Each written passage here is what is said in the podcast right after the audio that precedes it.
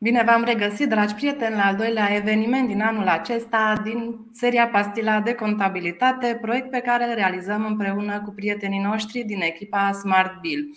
Astăzi discutăm trei teme importante: inspecții fiscale, rambursări de TVA și noutățile din codul de procedură fiscală din anul 2023. Invitata noastră este Luiziana Dobrinescu, managing partner al casei de avocatură Dobrinescu Dobrev, poziția din care coordonează practica de litigi și consultanță în drept fiscal.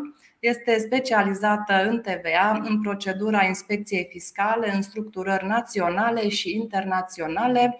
Este cadru didactic al Universității București, în cadrul Facultății de Drept, cu specializarea în disciplina drept fiscal și aș menționa aici pentru noi o dublă specializare, atât în drept, ca absolventă a Facultății de Drept București, dar și de contabilitate și informatică de gestiune în cadrul Universității Titu Maiorescu.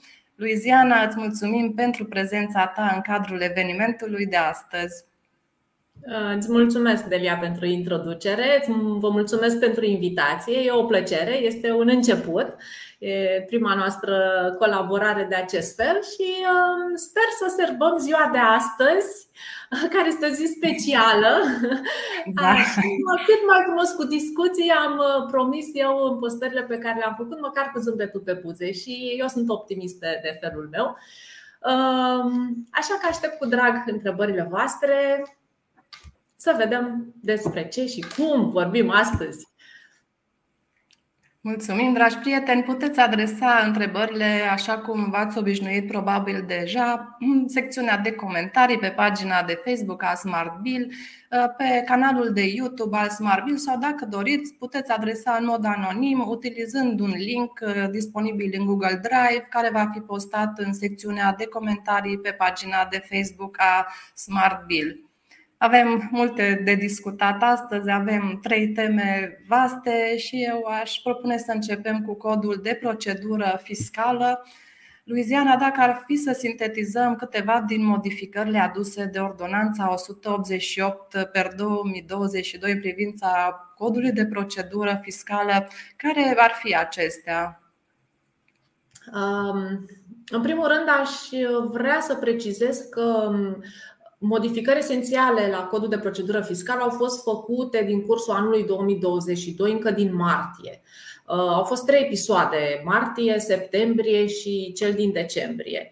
Uh, vedem cât este de important, uh, cât este de important online, să zic așa, pentru că ordonanța 88, cu ce se deosebește ea, a beneficiat de foarte multă publicitate în media Uh, din partea NAF. Motiv pentru care este văzută mai altfel decât celelalte, dar despre ce uh, eu astăzi am să vă spun, de fapt, um, situația la zi, lucrurile esențiale din codul de procedură fiscală, așa cum au fost el modificat în cele trei episoade din anul 2022. Eu numesc ordonanța 188 ordonanța de superurgență, pentru că a fost publicată pe 29 decembrie în condițiile în care uh, guvernul și asumase prin PNRR data de 31 decembrie ca dată de implementare. Deci a fost pe ultima mime de metri. Um, în expunerea de motive chiar spune că um, este o ocazie unică pentru ANAF acest PNRR și că având în vedere termenele de implementare pe care și le-au asumat, dăm prezent la ordonanță de urgență. Acum, um, strict uh, privind, PNR, um, privind ordonanța 188, eu aș împărți modificările în trei mari categorii. Um, o categorie semnificativă de modificări despre care se tot vorbește, dar nu le-aș da atât de mare importanță, sunt cele care de fapt transpun legislativ ceea ce se întâmplă de cel puțin un an de zile în materia, cel puțin, de cam de la începutul pandemiei. Um, de ce? Pentru că cu toții știm, inclusiv activitatea NAF s-a mutat în online destul de mult, iar codul de procedură fiscală anterior nu prevedea explicit acest lucru. Uh, motiv pentru care, de exemplu, documentele solicitate de autorități pot fi puse la dispoziție și pe cale electronică. Cu toții facem asta. Acum s-a transpus în codul de procedură fiscală. um, legitimația de serviciu, tot așa este prezentată și uite cum suntem noi acum în online, pot să-ți prezint legitimația mea de avocat. Asta se întâmpla, dar acum s-a transpus și la legislativ.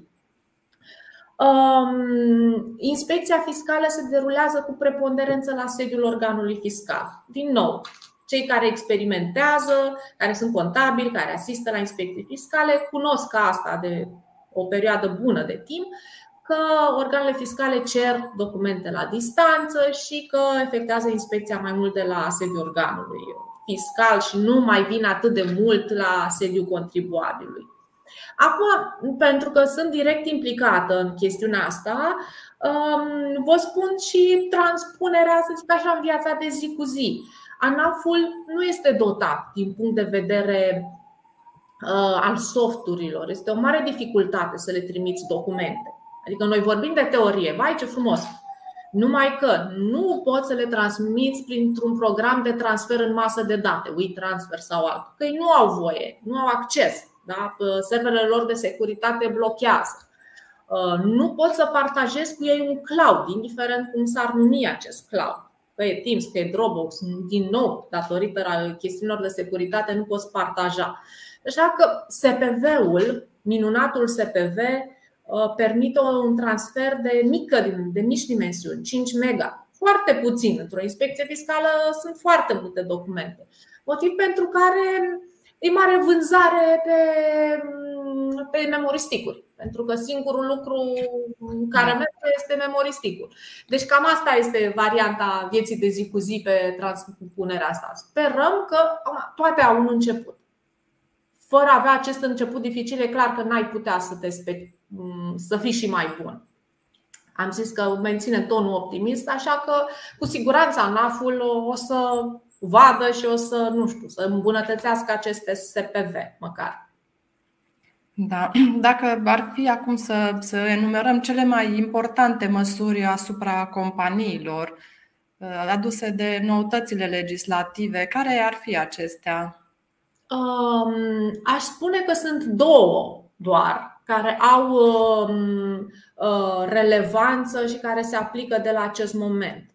Uh, prima dintre ele ar fi cea care vizează notificarea de conformare voluntară. Uh, cu alte cuvinte, um, urmează, încă nu se uh, aplică această procedură pentru că nu există formularul de notificare, ar trebui să fie aprobat în monitor oficial până pe 27 februarie. Dar ce urmează a se întâmpla este ca ANAF-ul, în urma unei analize de risc, care chiar o să Uh, fie din ce în ce mai bună, pentru că contribuabilul deja raportează din ce în ce mai multe date, inclusiv renumitul SAFT și tot așa. Deci baza de date ANAF va fi din ce în ce mai consistentă. Și atunci, în urma analizei de risc, ANAF-ul va constata, de exemplu, că ai neconcordanțe între anumite declarații sau că ai neconcordanțe între, eu știu, jurnale și uh, datele, mă rog, uh, furnizate prin SAFT și de contul de TVA sau orice altă declarație te notifică, ai 30 de zile ca tu să-ți verifici acele declarații uh, și să vezi dacă ai greșit sau nu. Ei nu au voie să înceapă inspecția fiscală timp de această, în această perioadă de 30 de zile. Tu, ca și contribuabil, ai două opțiuni: să-ți rectifici declarația sau să nu ți-o rectifici și să te duci cu o, cu o explicație la NAF, de preferat în scris, în care să spui de ce tu ai declarat corect, pentru că factura chiar atât era și nu mai mare și probabil că neconcordanța sau greșeala este la celălalt partener contractant, care ar fi declarat mai mult sau mai puțin. Deci asta este principala, principala Uh, modificare, una dintre cele două. Este adevărat că, cel puțin pentru cei care au um, clienți sau care sunt mari contribuabili, uh, noi asta vedem de vreun cel puțin un an și un pic. Departamentul acesta de analiză de risc de la Direcția Generală a Marilor, de Administrare a Marilor Contribuabili face acest lucru. Îți trimitea o notificare și spunea, de exemplu, neconcordanță la declararea impozitului pe profit sau ce aveau ei în baza de date. Te duceai cu o notă de explicații, cu documente justificative, după care era la dispoziția lor dacă trimiteau mai departe către compartimentul de inspecție fiscală recomandarea de a face obiectul unei inspecții fiscale sau nu. Acum s-a transpus legislativ acest lucru și chiar este un termen de 30 de zile în care ei sunt obligați să te aștepte să-ți evaluezi poziția. Um, și altă modificare importantă este cea privind um, uh, solicitarea de emitere a unei uh, decizii de impunere provizorie. Uh, această decizie de impunere provizorie există, cred că de vreo patru ani în codul de procedură fiscală, dar nu prea este utilizat. Ce înseamnă decizie de impunere provizorie? Înseamnă că dacă tu, organ fiscal, declanșezi o inspecție fiscală și, de exemplu, la mari contribuabil, perioada de inspecție este de 180 de zile, este mare, șase luni până la urmă. Și constați tu, organ fiscal, că, de exemplu, analizezi impozitul pe profit și mai analizezi TVA, cele două mari tipuri de impozite pe care le datorează un contribuabil. Dacă tu, organ fiscal, ai analizat deja impozitul pe profit și ai constatat că sunt probleme, practic ai da o sumă de plată, să zicem un milion de lei cu titlu de impozit pe profit suplimentar. Nu trebuie să aștepți să finalizezi analiza TVA-ului, să dai decizia de impunere finală. Poți să dai această decizie de impunere provizorie doar pentru impozitul pe profit. De ce este importantă? Pentru că contribuabilul poate să achite acel impozit pe profit dacă este de acord cu decizia de impunere, de sigur, astfel încât să nu mai curgă dobânzi și penalități de întârziere sau penalități de nedeclarare încă nu știu câte luni până se finalizează inspecția fiscală. Asta exista până acum de ani de zile. Nu prea se întâmpla. Acum, Uh, ce s-a întâmplat în cod de procedură fiscală? Uh, contribuabilul are dreptul să ceară și, practic, organul fiscal are obligația corelativă să dea, să emită această decizie de impunere provizorie. Desigur, când o poate cere uh, contribuabilul, când simte ca urmare a corespondenței a documentelor transmise organelor fiscale că a greșit. Uh, care este diferența mare sau impactul mare asupra contribuabilor este că dacă organul fiscal nu se conformează și nu transmite această decizie, pentru contribuabil nu mai curg dobânzi și penalități.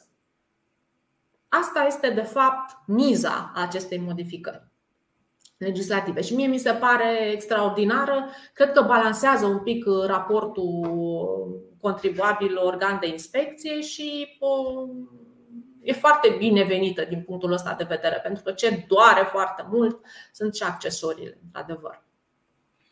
Mulțumim. Am vorbit puțin de inspecție fiscală. Aici ai menționat câteva noutăți. Există și alte modificări legislative care se aplică asupra modului de derulare a inspecțiilor fiscale în anul acesta? Um, Anul acesta, da, mai sunt câteva modificări, de exemplu, um, cea privind uh, controlul antifraudă. La controlul antifraudă știm că um, este un control mai rapid și nu prea erau, uh, nu aveau pârghii care să, um, să apere sau să confere drepturi contribuabilor pe perioada controlului antifraudă, de genul punctul de vedere. Îți transmitea un proces verbal, direcția antifraudă, tu nu erai de acord cu el, transmiteai un punct de vedere cu privire la concluziile antifraudei, dar nu exista cadru legislativ astfel încât direcția antifraudă să te aștepte să analizeze punctul tău de vedere și apoi să mai cântărească o dată decizia. Asta se întâmplă doar în inspecții fiscale. Se întâmplă. Și atunci era debalansat acest control, oricum destul de rapid și cu efecte implicit destul de rapide.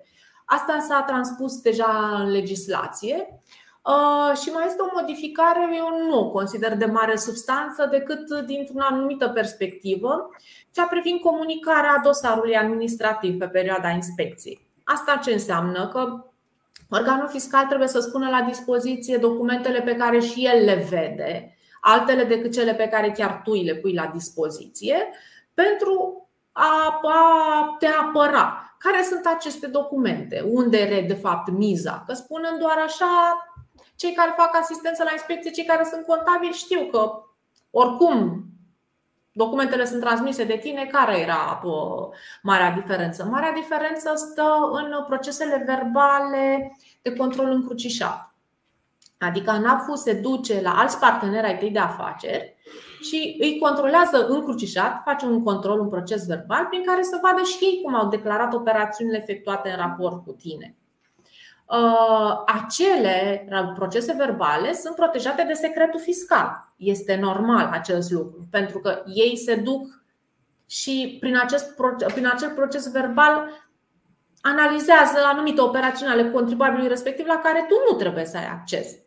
Și normal că nu ți se puneau la dispoziție aceste procese verbale de control și tu nu știai nici dacă a ieșit bine sau nu. Ei ți le citau în raportul de inspecție și nu aveai posibilitatea să zici, măi, da, stai un pic că e trunchiată citarea, că nu e chiar așa, că uite ce notă explicativă a dat contribuabilul respectiv. Acum s-ar putea pune la dispoziție, dar tot cu păstrarea secretului fiscal, în sensul că organul fiscal, și asta scrie mai nou în codul de procedură, anonimizează anumite secțiuni din documentul respectiv și ți-l pune la dispoziție doar în, pe secțiunea care te interesează. Altfel, există hotărârea de la Curtea de Justiție a Uniunii Europene în cauza ISPAS, cauză provenită din România, chiar de acolo, de, din Ardeal, care de, din 2017 obligă organul fiscal să pună la dispoziție dosarul administrativ. Deci nu este o revoluție decât sub acest aspect, că pot fi puse la dispoziția contribuabilului și documentele care sunt protejate de secret fiscal se anonimizează secțiunile respective pentru ca tu să poți să te aperi uh, pe de-a întregul. În opinia ta, Luiziana, consider că vom avea parte anul acesta de o intensificare a controlelor fiscale. Este un an greu, un an fiscal complicat. La ce ar trebui să ne așteptăm noi, firmele de contabilitate și totodată antreprenorii? Cu siguranță. N-am nici o îndoială că va exista o intensificare a controalelor, de altfel o cam vedem de, cred că 4-5 luni de zile. Um, și pe lângă intensificarea activităților, eu remarc și o diversificare Eram înainte obișnuiți cu inspecții fiscale, ba rambursări de TVA, ba controle de fond, foarte puține controle de fond pentru că uh, nu există resursă umană cât să mai faci și controle de fond în cadrul administrațiilor financiare. Oamenii sunt copleșiți cu rambursările de TVA, au fost și niște proceduri de infringement împotriva României că rambursăm prea greu TVA-ul. Um, deci, pe lângă um, intensificare, spuneam de diversificare, pe lângă controle de fond puține, inspecții de rambursare de TVA, avem controlele antifraudă, pe care, din nou, au beneficiat de destul de multă mediatizare, începând cu toamna anului trecut știți bine, subiectele cu meditații, cu, uh, eu știu, uh, persoanele care desfășoară activități de înfrumusețare în saloane și așa. Mm. Nu? Deci au primit destul de multe notificări, unii de la antifraudă, alții de la administrațiile de sector sau, mă rog, administrațiile fiscale de acolo, locale. Controlele antifraudă au fost tematice pe anumite aspecte care încă sunt de actualitate. Uh, vânzările prin OLX și cam toate vânzările din astea prin intermediul curierilor. Uh, fondul de tranziție energetică, decembrie și ianuarie, s-a remarcat prin uh, controle antifraudă pe acest subiect. Criptomonedă, destul de mult și acum este abia începutul din punctul meu de vedere. Am văzut uh, câteva materiale publicate chiar de ANAF relativ recent, niște ghiduri pentru impozitarea NFT-urilor și a criptomonedelor și altor tipuri de venituri din bunuri din active similare. Exact. Deci de asta eu cred că acum este începutul. S-a mediatizat subiectul anul trecut, s-au concentrat pe câteva subiecte pe, um, astea cu, de care spuneam, cu meditații, cu ah, îmi scapă cuvântul, cu cei care fac uh, bani de pe internet, de pe rețele de socializare Da, blogări, nu știu blogări, cum să Influencer, așa, influencer, asta, da. influencer. Acum nu știu, cel puțin în activitatea mea n-aș putea să spun că a fost intensificată această verificare. Au fost așa, cu câteva exemple dați de exemplu. Um, ce am remarcat foarte mult de câteva luni de zile controle asupra persoanelor fizice, inclusiv cele cu averi mari. În sensul că s-a extins um, sfera persoanelor care reprezintă subiect, pot reprezenta subiecte acestor inspecții, nu doar la persoana care registrează averi mari, adică peste 25 de milioane de euro, ci și la membrii familiei. Deci, practic, putem să avem persoane, cum am acum o doamnă în inspecție, care este profesor. Nu are averi mari, dar este membru al familiei unei persoane cu averi mari. Și atunci se extinde cercul acestor venituri și, în general, accent pentru, pe veniturile persoanelor fizice. Din nou, cel puțin eu am remarcat o intensificare a schimburilor de informații. Adică foarte multe inspecții fiscale derulate în Belgia și în Franța, asta spun din experiența mea, probabil alți colegi au alte uh, au și alte state, dar pe acestea două le-am remarcat foarte active în depistarea sediilor permanente, că avem multe business-uri din România care s-au dus și au făcut bani, au lucrat în alte state, nu și-au declarat sediu permanent acolo, au plătit tot impozitul pe profit și tot ce trebuia în România. Autoritățile fiscale de acolo au fost destul de agere, le-au impus uh, impozit pe profit pentru sediu permanent și acum este o întreagă procedură, nu doar de executare, având în vedere că contribuabilul este din România și solicită autorităților fiscale din România executarea, ci și pentru atragerea răspunderii solidare a persoanei fizice. Și avem uh, inclusiv cercetări la fața locului pe care autoritățile fiscale române uh, le fac în beneficiul autorităților fiscale din alte state care se pregătesc să extindă mm, executarea nu doar asupra companiei, ci și asupra persoanelor fizice. Deci asta vreau să, să menționez. E o diversitate de controle. S-a extins și s-au dat cât mai multe prerogative o, organelor fiscale, antifraudă, um, organelor fiscale obișnuite, se fac proceduri de cercetare documentară, adică doar prin documente, de la distanță. Tocmai ca să pipăi, să-ți dai seama dacă ar fi ceva, ar fi un risc fiscal acolo. Deci, cu siguranță, uh, va fi un an de lucru, de muncă foarte mare și evident că esențială este munca și sprijinul contabililor. Evident, în mâna lor stă o mare parte din această misiune. Mulțumim, dragi prieteni, puteți să ne adresați întrebări, le așteptăm cu drag. Avem uh, o întrebare legată fix de subiectul discutat anterior. Dacă Uh, credeți că va crește intensitatea controalelor și în industria IT? Cum considerați că e o probabil incompletă întrebarea că se va manifesta obiectivitatea agentului? Da, este un subiect uh, foarte de actualitate. Um, eu asist la inspecție în această perioadă vreo trei contribuabili din industria IT. Ce remarc acum pentru voi nu este un, um, o surpriză, este foarte dificil să înțelegi limbajul IT-știlor. Sunt niște fire aparte și lucrează cu ceva ce noi nu prea pricepem și uh, mai ales inspectorii fiscali la fel. Vă dau un exemplu. Documente justificative da? se lucrează în IT și este acel minunat software pe care îl folosiți, Jira, prin care da, îți plasezi comenzi, discuți ce mai faci la proiectul respectiv. Normal că tu, ca ITist, nu-i faci societății cu care lucrezi documente justificative sub formă de rapoarte, că ești ITist. Adică tu lucrezi în niște softuri. Dacă dai Um, să zic așa, am exportat din acel jira să vadă că persoanele respective au muncit, uite ce au făcut, organele fiscale au considerat că nu sunt documente justificative serioase, semnificative și au considerat că sunt nedeductibile. Asta e marea problemă în IT. IT-ul este ceva aparte. De fapt, lumea noastră este ceva aparte și uh, chiar mă gândeam cu ocazia asta. Eu am prestat foarte mult în online în perioada anterioară și am facturat. Clientul meu cum o să dovedească? Este foarte greu. Da? Ne vedem acum în Teams. Voi l-aveți înregistrat, dar clientul meu nu are înregistrat sau clienții noștri.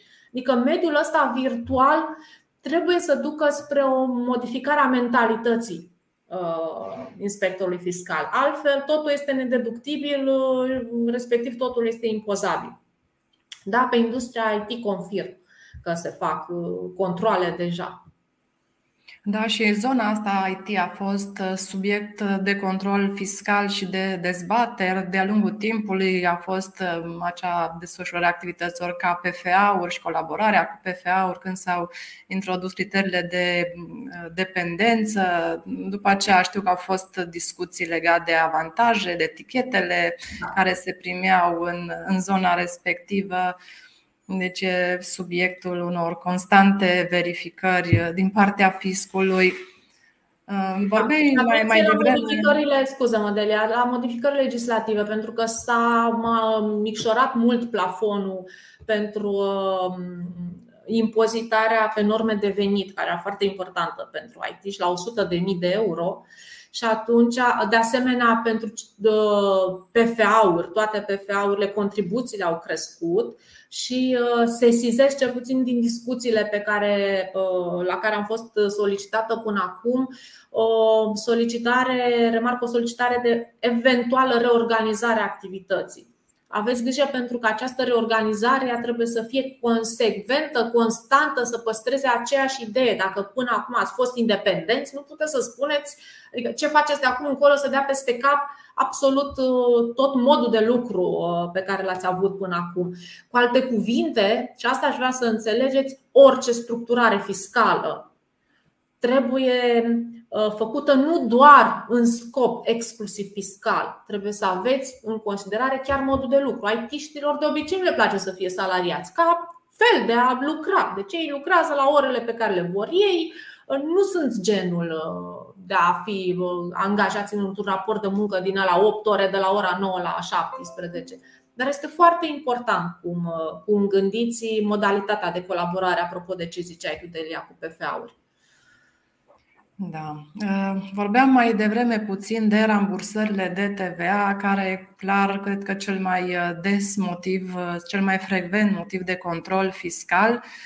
Ai putea să ne spui, te rog, Luiziana, care este în momentul de față procedura de rambursare a TVA din momentul în care la departamentul contabil se exprimă opțiunea pentru rambursare de TVA bifând caseta de pe de contul 300? Um, acum um, a crescut destul de mult ponderea Um, misiunii pe care departamentul de analiză îl are în cadrul ANAF versus departamentul de inspecție fiscală. Înainte se trimitea de cont, era un departament de analiză care mai trimitea mai toate de conturile la inspecție fiscală să fie soluționate. Acum, de când baza de date a ANAF-ului crește prin tot felul de declarații care, pe căror date se înregistrează, SAFT-ul și multe altele, ANAF-ul vrea să pună o bază de date numită Big Data, la cap care să centralizeze absolut orice. Toate aceste baze de date cu care ei au referințe, de la bănci, de la uh, uh, ANCPI, de la uh, ITM, de la absolut orice. E, acum a crescut ponderea misiunii acestui departament, în sensul că se depune de contul, se preia în baza de date da, a ANAF-ului, se transmite la acest departament de risc, de analiză se numește el, și aici se face o muncă destul de mare. Uh, conform codului de procedură, ar trebui să dureze între 5 și 15 zile doar munca acestui departament. Și aici uh, ține de tipul de contribuabil, dacă ești mic, mare sau mijlociu. Criteriile sunt de obicei următoarele. Tu, ca persoană care lucrezi în departament, vezi dacă contribuabilul care a cerut rambursarea de TVA se află în baza de date specială existentă încă de acum un an, de care n-a vorbit nimeni până acum, uh, aceea cu persoane posibile a cere rambursări necuvenite. Adică e o bază de date negrișorilor care sunt așa pe listă, voi s-ar putea să nu fiți cuminți și să cereți necuvenit TVA. E prima verificare. Cine e acolo? Sunt cei care au cazier fiscal. Poți să nu-ți depui o declarație să ai cazier fiscal, adică nu trebuie să fii un mare infractor.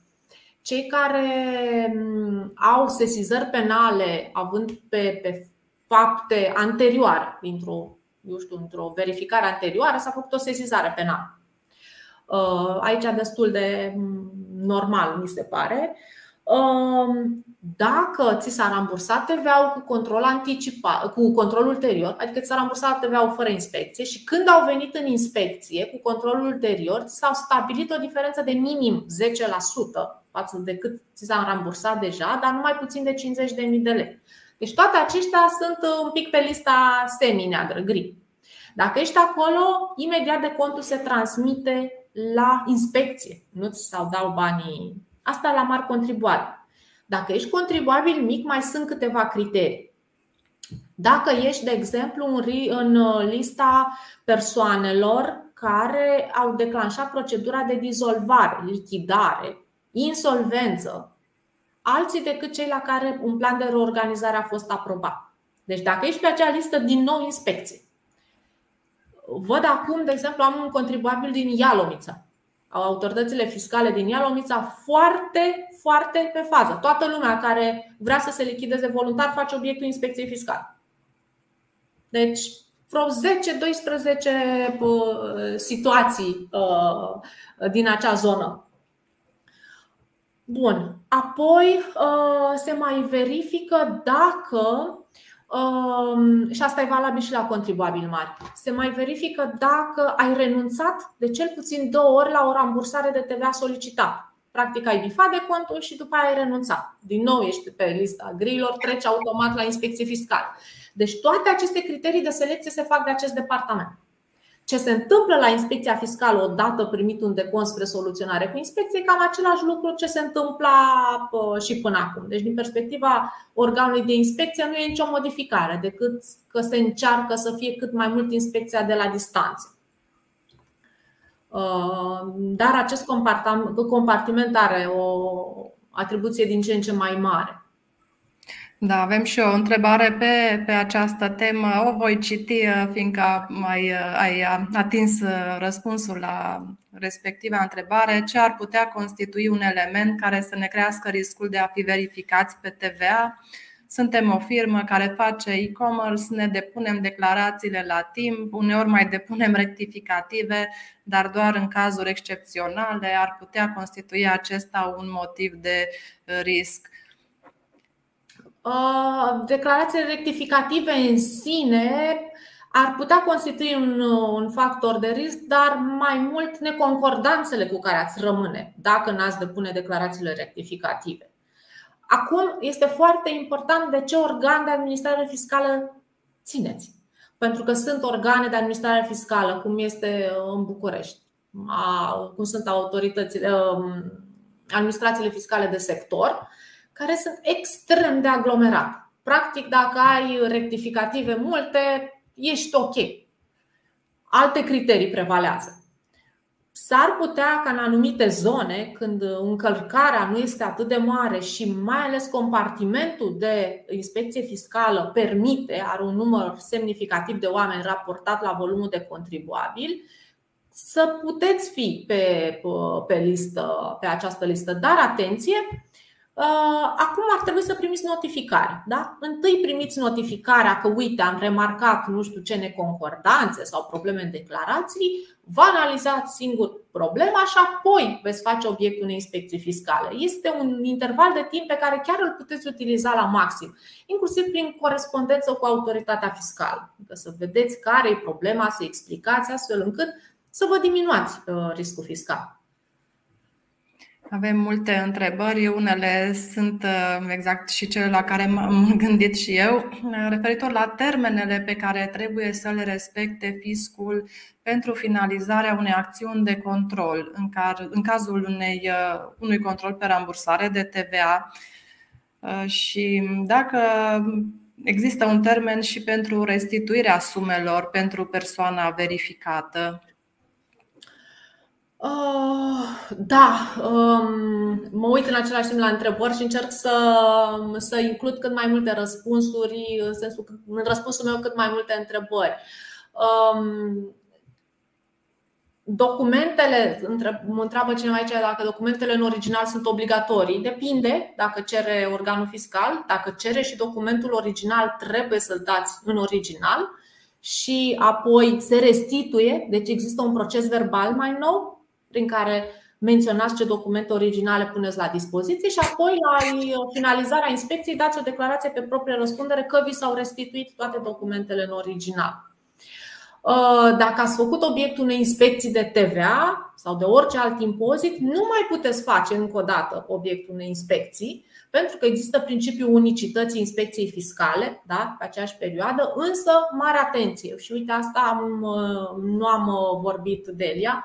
Din punctul meu de vedere, marea problemă a codului de procedură fiscală este instituția numită cercetare documentară sau analiză documentară. De ce? Pentru că ea face fix ce face o inspecție fiscală, fără să fie numită inspecție fiscală și fără să aibă să confere drepturile contribuabilului dintr-o inspecție fiscală.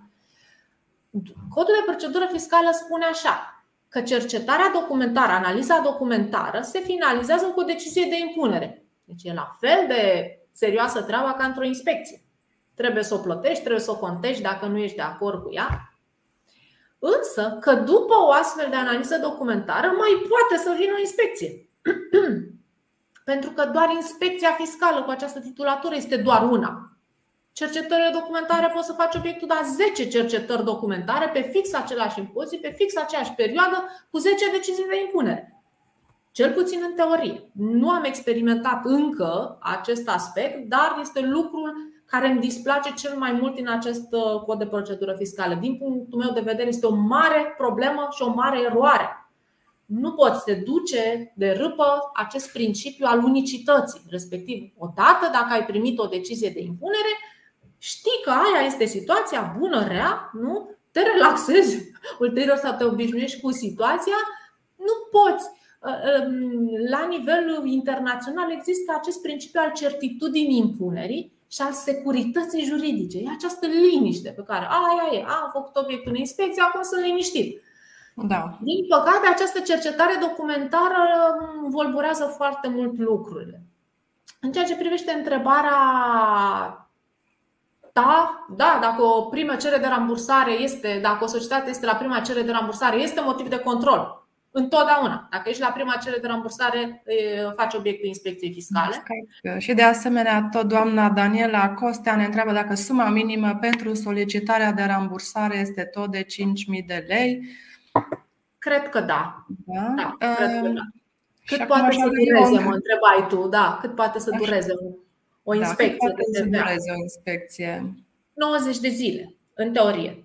90 de zile fără a intra în calcul uh, perioadele de suspendare. Adică dacă organul fiscal solicită date, informații de la alte autorități, dacă face controle încrucișate, dacă solicită uh, opinia deci, Comisiei Fiscale Centrale, se adaugă la aceste 90 de zile uh, perioada de suspendare.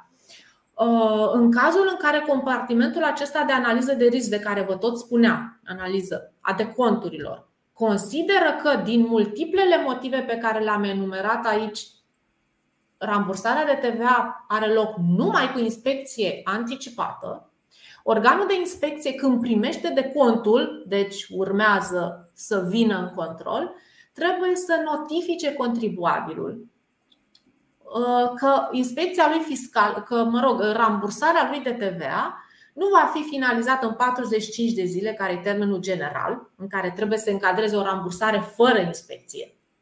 Da? Deci cu toată analiza și cu tot rambursarea efectivă ar trebui să te încadreze în 45 de zile. Dacă ai uh, norocul să faci obiectul unei inspecții fiscale anticipate, se, se primește o notificare prin care spui 90 de zile va dura la tine pentru că rambursarea va avea loc cu control cu inspecția anticipată, cu control anticipat. Mulțumim. Avem o întrebare tot de pe, de pe Facebook. Dacă acele puncte pentru activitatea independentă pot fi interpretate într-un fel negativ de către agent, chiar dacă ele sunt îndeplinite de către PFA. Știți, e frumusețea în ochiul privitorului și la fel ca și interpretarea legii. Întotdeauna interpretarea este subiectivă. Întrebarea este cât este de echilibrată. Este adevărat că nici criteriile acelea nu sunt de o maximă claritate. Cel puțin uh, cel de care face toată lumea uh, glume să folosești în prestarea serviciilor ori capacitatea ta mentală sau nu știu cum zic, ori forța de muncă, adică brațele. Păi nu știu ce ar putea să folosești altceva ori cu capul, ori cu brațele. Ceva trebuie să folosești, adică la nu e criteriu. Uh, într-adevăr, ce am văzut în mare dispută și vă spun și care este jurisprudența care începe să se contureze, cele două criterii în care spune așa: uh, persoana fizică trebuie să dispună, persoana fizică dispune de libertatea de, așa lege locul de lucru, programul, nu știu ce, sau dispune de libertatea de a avea și alți clienți. Mm, interpretarea contribuabililor este de genul ăsta dacă în contract spunem că dispui de libertatea și că poți să ai și alți clienți, îl îndeplinesc. Viziunea organului fiscal este nu, trebuie să fii dispus deja să văd că ai deja alți clienți. Nu să-ți scrii într-un contract pe care îl faci cum vrei tu, între părți, normal, de această libertate. Asta este interpretarea pe care o văd, vă spun, destul de bine conturată și în jurisprudență. Adică judecătorii spun, bun, ai în contract, dar având în vedere că numerele de facturi sunt consecutive, că ești singurul client, că scrie pe ușă, nu știu, text manager sau ce scrie, IT manager, că ai un birou și care e numai al tău, de fapt, deși ți s-au conferit acea libertate prin contract, tu nu ai dispus de ea. Cam asta Sunt, văd. Uh, da, sunt discutabile toate acele criterii și mai mult există îngrijorări și în privința lucrului PSRL cu o societate, cu o singură societate, um, adică ce ar împiedica o PFA să-și deschidă un SRL care are și un regim fiscal mult mai avantajos. Începând cu anul acesta, ar zice, un domeniul IT și să lucreze cu un singur client. Am văzut și o inițiativă legislativă undeva în anul da. trecut care urmărea să stabilească și uh, niște criterii similare pentru societățile care lucrează ca SRL cu un singur client, cu aceleași, uh, aceleași criterii de dependență. Partea bună e că acea inițiativă legislativă a fost respinsă. Da, nu știam lucrul da. ăsta a fost respinsă, deci a fost uh, ideea ANAF da, de a, uh, a trece la recalificarea veniturilor obținute și de societăți, micro-întreprinderi în speță, da, ele au regimul cel mai favorabil, dar nu contează, în legea și de societăți. Uh, a fost respinsă inițiativa legislativă și dacă ne uităm strict la textul legii, ele se referă la activitatea desfășurată de o persoană fizică, nu de o persoană juridică. Deci, cel puțin la acest moment, foarte puțină jurisprudență, pentru că a fost, cred că am întâlnit acum vreo 12, 10-12 ani o, un început al inspecțiilor fiscale cu intenția de recalificare așa venitorilor persoanelor juridice. Nu s-au soldat în favoarea ANAF atunci, dar oricum au fost puține. Uh, acum văd că au încercat să redeschidă subiectul, dar având toate armele în mână, adică și legea care să-i ajute, nu a trecut această inițiativă. Nu o văd fezabilă în practică, nu că ei nu ar putea să inițieze o astfel de campanie de control, dar având în vedere cum arată textul de lege, având în vedere că a fost o inițiativă care a fost respinsă, de unde rezultă că autoritățile fiscale știu că nu au un cadru legal suficient, cred că mm, instanțele nu ar da câștig de cauza autorităților fiscale într-o astfel de, de decizie, de nouă campanie. De multe ori vedem în, în presă, vedem în monitor diferite decizii ale Curții de Justiție a Uniunii Europene care este rolul jurisprudenței acestei curți și cum am putea folosi noi o decizie pe care o vedem publicată cum o putem aplica pe cazul concret al firmei noastre sau cum ne-ar putea impacta în activitatea noastră o astfel de decizie? Ah, rolul jurisprudenței Curții de Justiție a Uniunii Europene este grandios, este, dar din păcate este lent. Adică efectele se simt uh, cu mare încetinală, cel puțin la nivelul nostru în România. Um, nu doar că autoritățile fiscale sau contribuabilii nu citesc ei înșiși direct de pe site-ul Curia, site-ul Curții Europene Jurisprudența. Acest lucru a fost un pic complinit prin faptul că normele metodologice a codului, ale codului fiscal au preluat o parte din jurisprudența semnificativă. E adevărat că nu mai avem norme de 2 ani actualizate la codul de fiscal, deci am cam rămas în urmă. Deci problema nu este doar de acces, accesul este facil dacă nu se citește, ci că normal jurisprudența mai ales cea favorabilă contribuabilului, că cealaltă care e defavorabilă devine foarte repede standard. Jurisprudența favorabilă contribuabilului este cât se poate de negată Adică dacă găsim un motiv să zicem că nu e așa, că nu îi se aplică jurisprudența, așa, noi ca organ fiscal asta facem. Spre disperarea celor care, um, care încearcă o astfel de interpretare, eu întotdeauna reiterez faptul că jurisprudența europeană are efect retroactiv, deci se aplică așa și cum din totdeauna a existat această regulă, că nu expiră deci dacă contribuabilul găsește o speță care este asemănătoare pe situația lui de drept de acum 10 ani, nu vii ca organ fiscal să spui, ai, de acum 10 ani nu se mai aplică. Ea nu expiră. E adevărat că există nuanțe care se adaugă jurisprudenței și ea este evoluează și nu trebuie să iei doar o singură decizie a Curții de Justiție a Uniunii Europene, că dacă au mai avut au loc încă 10, oarecum pe aceeași temă a deductibilității, a codului de TVA, normal că trebuie să le iei pe toate să vezi cam care este cursul. Și încă, încă un lucru esențial. Esențial. Jurisprudența europeană, când spui că ți se aplică, că este uh, compatibilă, trebuie ca situația de drept să fie aceeași, nu situația de fapt. Cu alte cuvinte, dacă avem o speță de la CJUE în care cineva a vândut bomboane, dar eu vând tractoare, mi se aplică. Nu contează că vindem lucruri diferite. Contează că situația de drept este diferită. Speța în drept. Deduc dacă mi s-a anulat codul de TVA sau nu. Indiferent că fac apartamente, că confecționez acadele sau nu știu ce altceva. Aici nu am zis degeaba aceste lucruri pentru că văd că pe aici este tendința organelor fiscale să zică da, dar e altă situație de fapt. Și ce? Dacă ne-am încadrat doar pe aceea situație de fapt, rolul jurisprudențial ar fi redus la minim. Câte situații de fapt identice ai? Păi, nu? Și atunci n-ar mai fi spor de drept.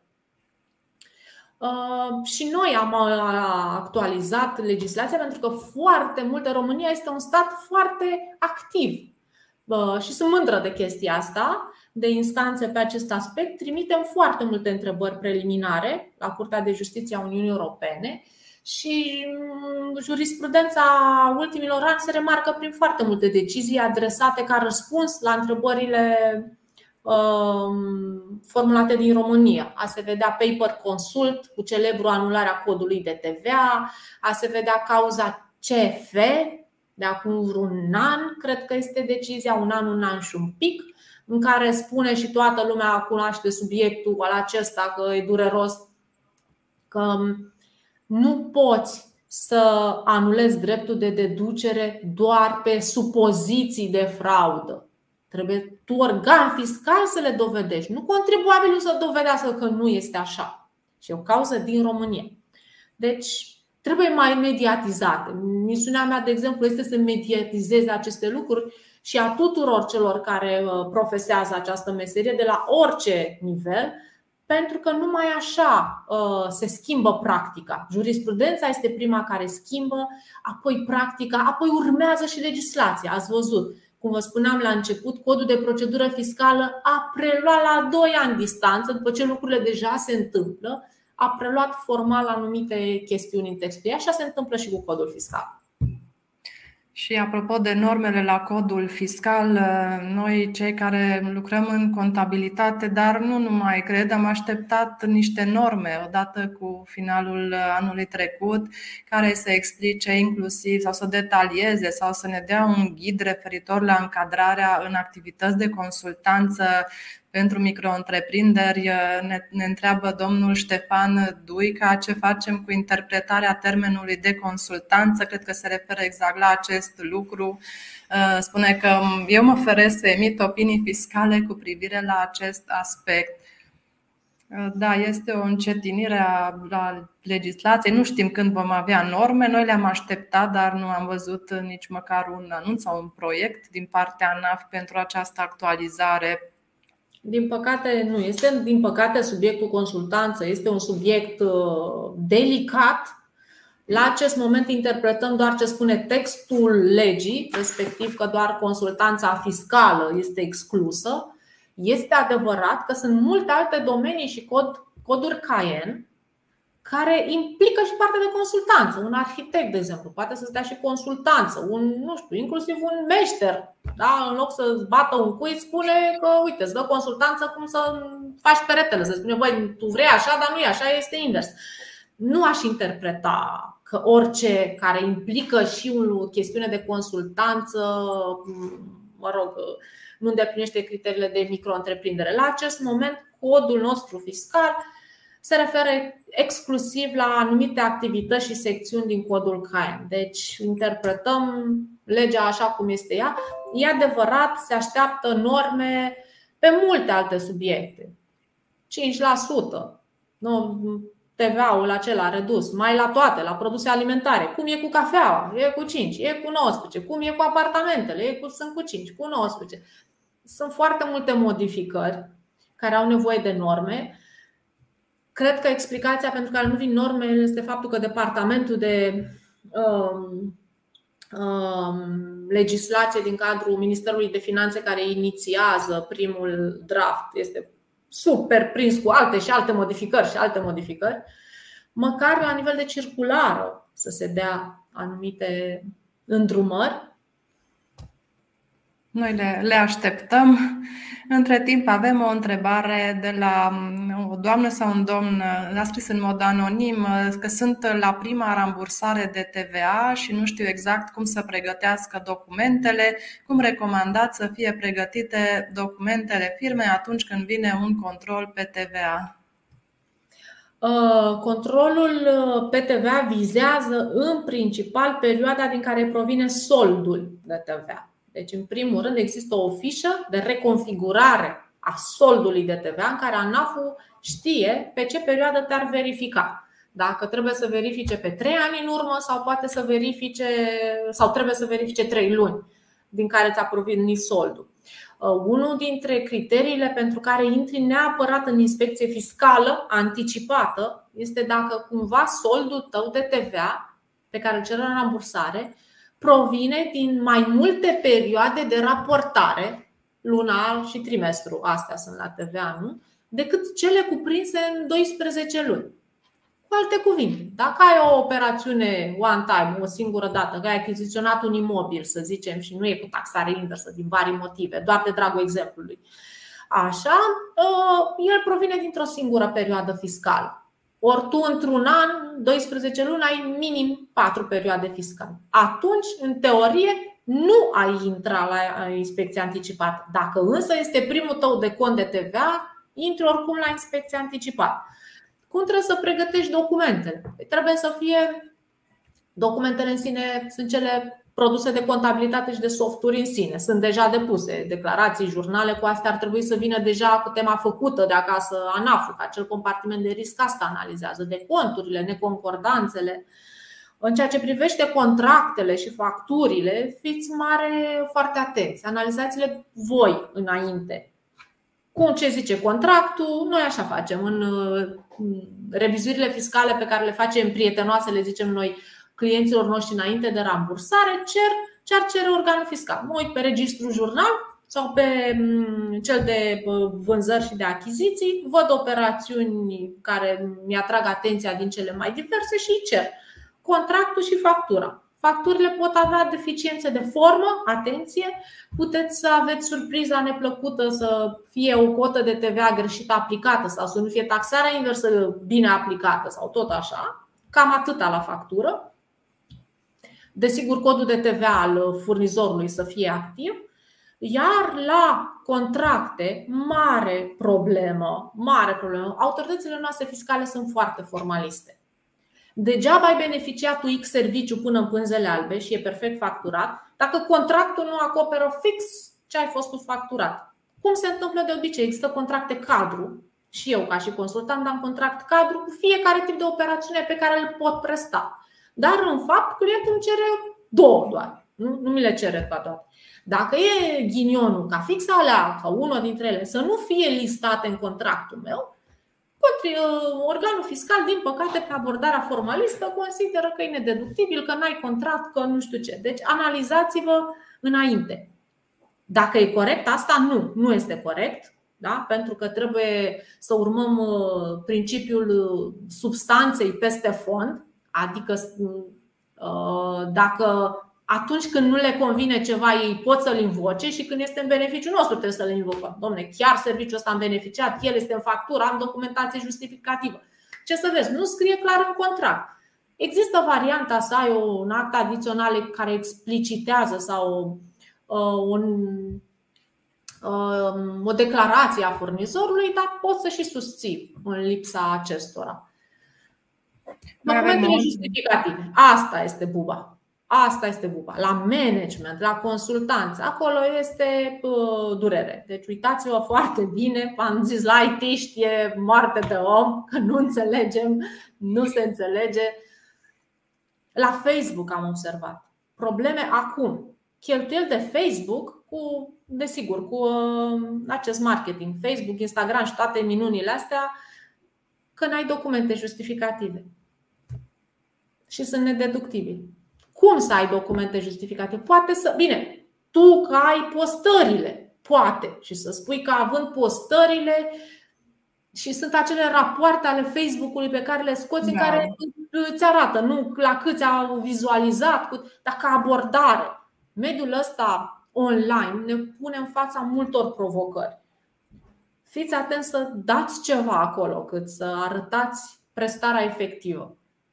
Plus că sunt tot felul de aplicații, uh, în special din afara Uniunii Europene, care nici măcar nu îți pot furniza o factură într-un format uh, acceptabil. Asta ar fi o altă problemă.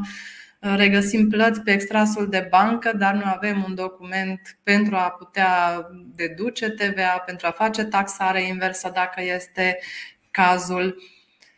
Da, uh, o altă întrebare. Mi-aduc aminte acum, o speță recentă, serviciile prestate de Amazon. Sunt mulți clienți de-ai noștri care își vând produsele pe Amazon. Și Amazon are o mulțime de servicii, de logistică, de toate minunile. Platforma aceea nu se pune la dispoziție gratuit, în mod evident. Dar cu Amazonul, care este uriaș, nu semnezi niciun contract. Nu semnează nimeni pentru tine X da. un contract. Ca și Facebook-ul ai acele terms and conditions, termen general și condiții pe care le descarci de pe net și zice astea sunt condițiile care se aplică. Acum am avut o astfel de situație că nu ai contract cu Amazon. Păi cum să însemneze mie Amazon un contract? Dar cine sunt eu mai șmecher decât toată planeta? Încet, încet ne modificăm mentalitatea, dar trebuie răbdare și totul. Nu fumez, dar răbdare trebuie sigur. Așa, și o ultimă întrebare, Luiziana. Am primit o întrebare anonimă. Cât de des au voie organele fiscale să vină în control inopinat sau tematic? Fără număr. Nu există un număr stipulat. Principiul unicității inspecției se aplică doar la inspecție, din păcate. Controlele inopinate, controlele, inclusiv aceste analize documentare, nu au la acest moment o limită. Ce e și mai dureros la ce întreabă doamna sau domnul este că nu au nicio perioadă. Deci vine acum și își cere niște documente, mai auzi de el peste o lună, te gândești acum ales nu mai auzi de el peste un an. De ce? Pentru că sunt uh, autorități de la antifraudă din București, le dai documente, le dau un proces verbal. Că au analizat documente și dar nu în final. Nu zice gata, s-a terminat procedura. Și te mai trezești peste o lună jumătate, că te mai trebuie ceva. Și zici, păi da, da, mi-ați dat procesul verbal. Păi da, da, vă mai dăm și acum unul. Păi aceeași operațiune, da, da, mai avut uh, documente de analizat. Aici trebuie mult, mult adăugat în codul de procedură fiscală. Foarte mult. Luiziana, îți mulțumim pentru toate răspunsurile tale la întrebările, nedumeririle noastre. A fost așa un maraton prin codul de procedură fiscală, prin rambursări de TVA, prin inspecții fiscale. Te mai așteptăm la noi la pastila de contabilitate și îți mulțumesc încă o dată pentru prezența ta aici. Vă mulțumesc și eu și sper că v-am fost cât mai de folos. Vă doresc o zi, o zi minunată, ne revedem marțea viitoare.